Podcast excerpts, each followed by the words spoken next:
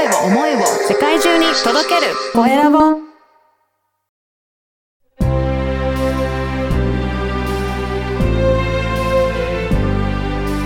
経営者の志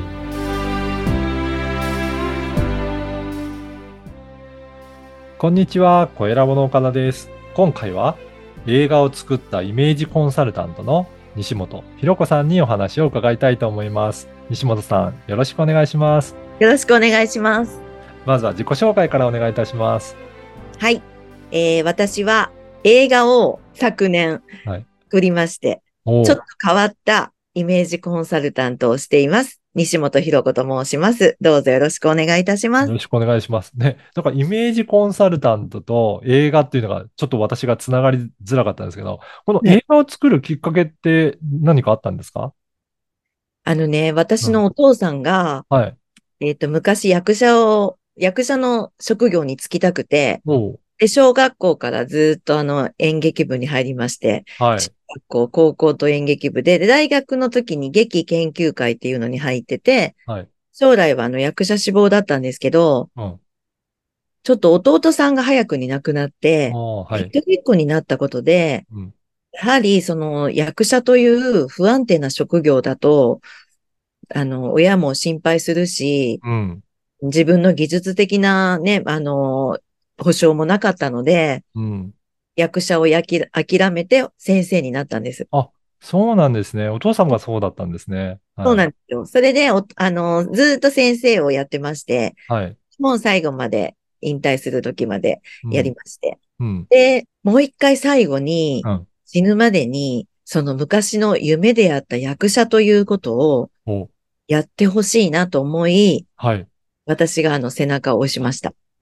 これは西本さんからお父様に提案。してやってみたらということで。そうです。えーじゃあ、それで映画作りをやり始めたっていうことですか？そうなんですよ。あの、2018年に、うん。あの、実はその、ベージュの伝言っていう題目で、その話が出た時に最初舞台をやったんですね。ええはい。ほんで、あの、大阪にお父さん住んでるので、はい。大阪で2018年に舞台をやりまして、はい。それがすごくうまくいったので、うん2019年、私たちの住んでる関東で、うん。もう一回やろうということで、う同じ作品を今度は関東ではいやらせてもらい、うん。そして今度3回目がうん2022年のうん同じベージュの伝言っていう題目で映画を作りました。そうなんですね。じゃあ、お父さんは夢が叶ってきたっていうことなんですね。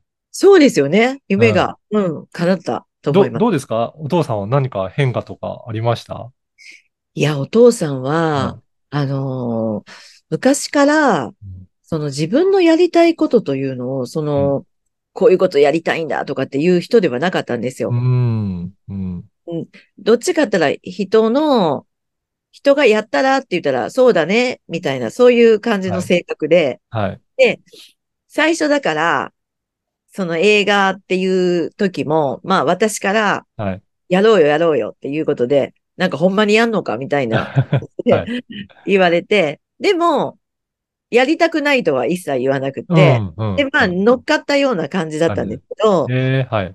この間、あの、上映会の時にトークショーを後ろにつけて、あの、お父さんに喋ってもらったんですけど、はい。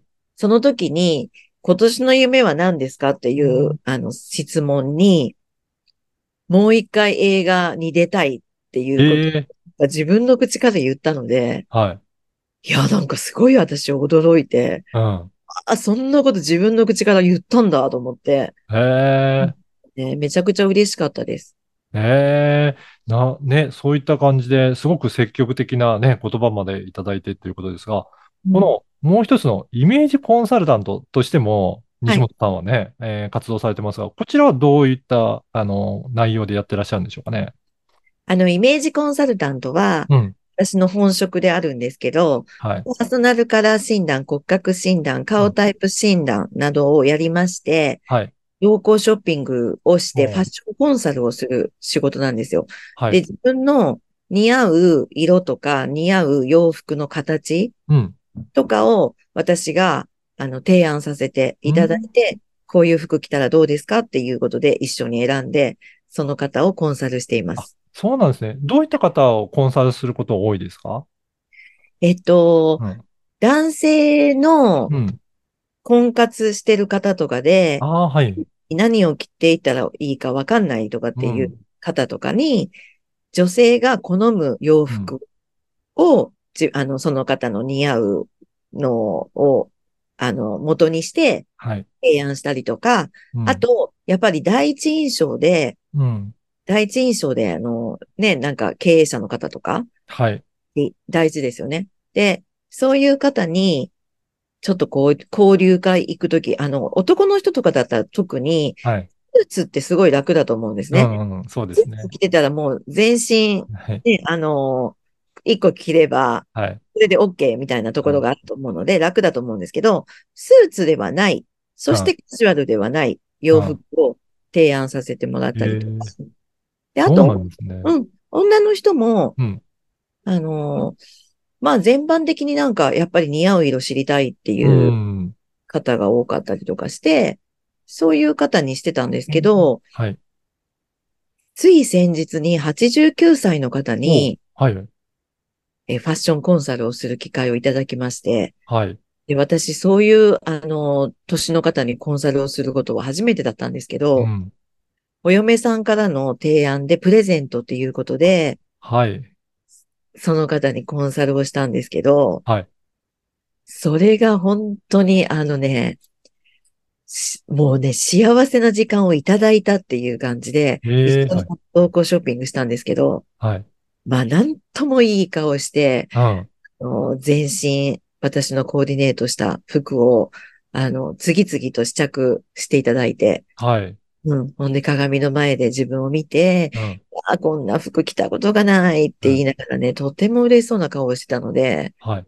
うん、なんか、いやー、これからこういう方にコンサルをしていくのもいいなと思って、うん。た次第でございます。そうなんですね。ね、結構、89歳っていうと、やっぱりそういったおばあちゃんみたいな感じの服装をされる方がやっぱり多いのかもしれないんですけど、そうですよね。なかなかそのファッションコンサルをつけて、お洋服選ぶ機会はなかなかないのかもしれないですね。そうなんですよ。それであの、うんピンクの服を選ばせてもらって、はい。ピンクの服にベレー帽っていうスタイルを私選ばせてもらったんですけど、はい。で、その格好で川越のうん蔵造りの街で、うん。あの、プロのカメラマンの方に写真を撮っていただいて、ええほんといい顔してました。ああ。いやうん、すごい素敵ですね。なんかうん、今後はじゃあね、そういったシニアの方の、えーなんかコンサルもやっていきたいなっていうのはあっているんでしょうかね。そうなんですよ。それで、うんあの、私はそのイメージコンサルタントという仕事をしてまして、うんそしてたまたまそのお父さんが役者をやりたいということで映画制作に携わったわけなんですけど、はい。今までそれ、その二つが別々のものだとう思ってん。いや、私なんか映画も作ってるんですよねって、私でも普段はこの仕事してるんではいすっていう感じに皆さんにお伝えしてたんですけど、なんかその89歳のおばあちゃんのコンサルをしてから、うん。あ、なんか、その二つがつながったと思って、うん私は、あの、そのシニアの方に非日常のうん。ことを提案して、うん。そして刺激を与えて、はい。まだまだその残りの人生、はい今就活とか流行ってると思うんですけど、うん。残りの人生、もっともっと楽しめることがありますよねっていうことを、これからなんかどんどん提案していきたいなと思い、なんか自分のやりたいことが、うん。もっと一つに合致したっていう感じで、うんもうワクワクが止まらないっていう感じなんですけど。そうですね。どちらもやっぱりね、シニアの方が、なんか刺激がね、与えられて、そこから本当に元気になっていくっていうのが、様子がすごく伝わりますよね。うん。ええあの、この番組は経営者の志という番組ですので、ぜひはい、西本さんの志も教えていただけるでしょうか。はい。えっと、私はうん。楽し、楽しく生きるのがすごく得意で、うん。で、なんか楽しく生きるって、そんなに別に得意技っていうことでは昔は思ってなかったんですけど、なんか意外と、こう楽しく生きるっていうのが苦手な方もすごくいらっしゃるなっていうのをいろんな方と出会ってはい。思って、いや、私、なんか自分自身が楽しく生きることは、あの、昔からできてるんですけど、うん。それをなんか皆さんにどんどん伝えていって、周りの方に、楽しく生きるコツというものをうん。伝えていきたいなっていうふうに思っております。いや、そうですね。特に、そう言って、もう、ね、シニアの方なんかは、もう、ね、なかなかこれからっていうのがないかもしれないですけど、そういった方にも伝えていって、本当に元気で、笑顔あふれる人たちのね、方を見ていけると、すごくいいですね。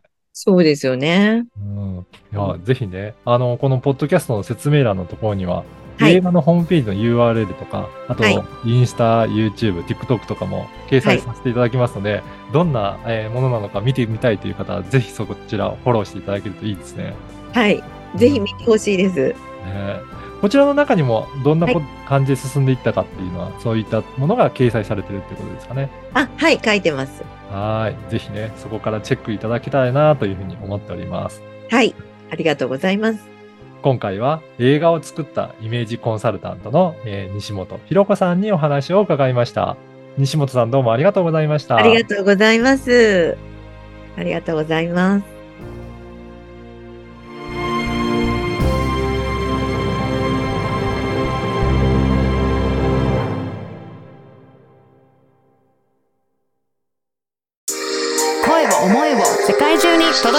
声